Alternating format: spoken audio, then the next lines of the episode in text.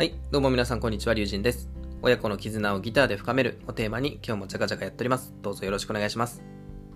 今日はギター初心者あるあるを一つサクッとね、紹介していきたいというふうに思います。まず僕は2021年の1月の上旬からギターを始めたもう完全なるギター初心者なんですよね。ようやくね、もうすぐ1ヶ月が経とうとしている。まあそんな状況なんですけども、なぜこのギター初心者あるあるを伝えていくのかということですが、これからね、ギターを始めようと思っているあなたに知っておいてもらいたいということと、すっかり上級者となってしまったあなたに初心を思い出して笑ってもらいたいなと、まあ、そんな思いで、えー、僕が、えー、考えるそのギター初心者あるあるを、まあ、一つずつね、披露していきたいというふうに考えております。では結論ですが、もう結論はもうタイトルの通りなんですけど、指先が痛すぎて萎えるということですね。まあ、これをね、具体的にちょっと掘り下げていきたいというふうに思います。まずあなたにとって憧れの人って誰ですか？結構ねそのギターを始める時って憧れる人がどなたかいた上で始めるっていうケースがね結構多いんじゃないかなというふうに思いますけども、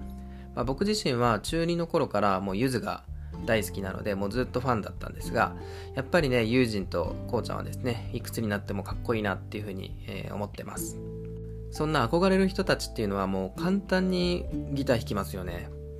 多分この上手くなるまでの苦労を見せてくれないのが僕いけないんじゃないかなというふうに思うんですけどもギターを始めようとすると、まあ、例えばねコードを覚えられるのかなとか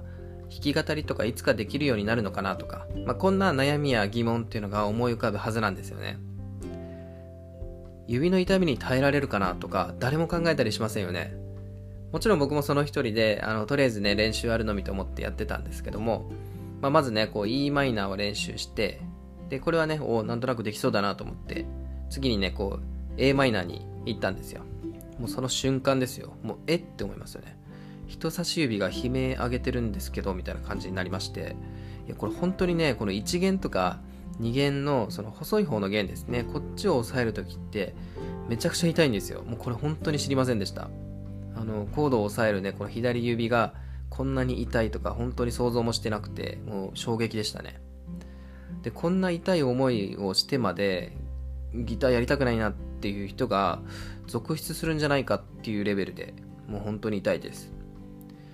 では僕はその痛みに対してどう対応したかというとこれはねもうシンプルに筋トレと一緒ですね。もうあえてそこを強く押さえてもう痛めつけるっていうことですね。早めに皮膚を厚くしてやるっていうもう一途な思いもこれだけを持ってひたすらね練習に励みました。ギターを始めて3週間ぐらいが経った今ではもう少しずつこの皮がね厚くなってきてるようなそんな感覚はあるんですけどもそれでもやっぱりこの1弦とか2弦って痛いですね、ですがもうこれはね変わらず練習あるのみだなと思って頑張っていきたいというふうに思っておりますそれではまとめに入らせていただきます。まあ、まとめるほどでもないんですけども、まあ、今日はギター初心者あるあるとして指先が痛すぎて萎えるというテーマで話をしてみました。共感してもらえるとすごく嬉しいです。で、これからもこんなくだらないあるあるを、えー、披露していきますので、ぜひ引き続きよろしくお願いしますと。いうことで今日はこの辺で終わりにしたいと思います。僕のチャンネルでは親子の絆をギターで深めるをテーマにギター初心者ならではの悩みですとか育児や教育に関わるコンテンツを継続して配信していきます。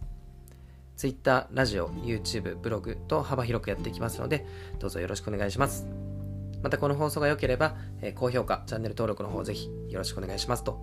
いうことで、え、この辺で終わりにしたいと思います。以上、龍神でした。次の放送でお会いしましょう。バイバイ。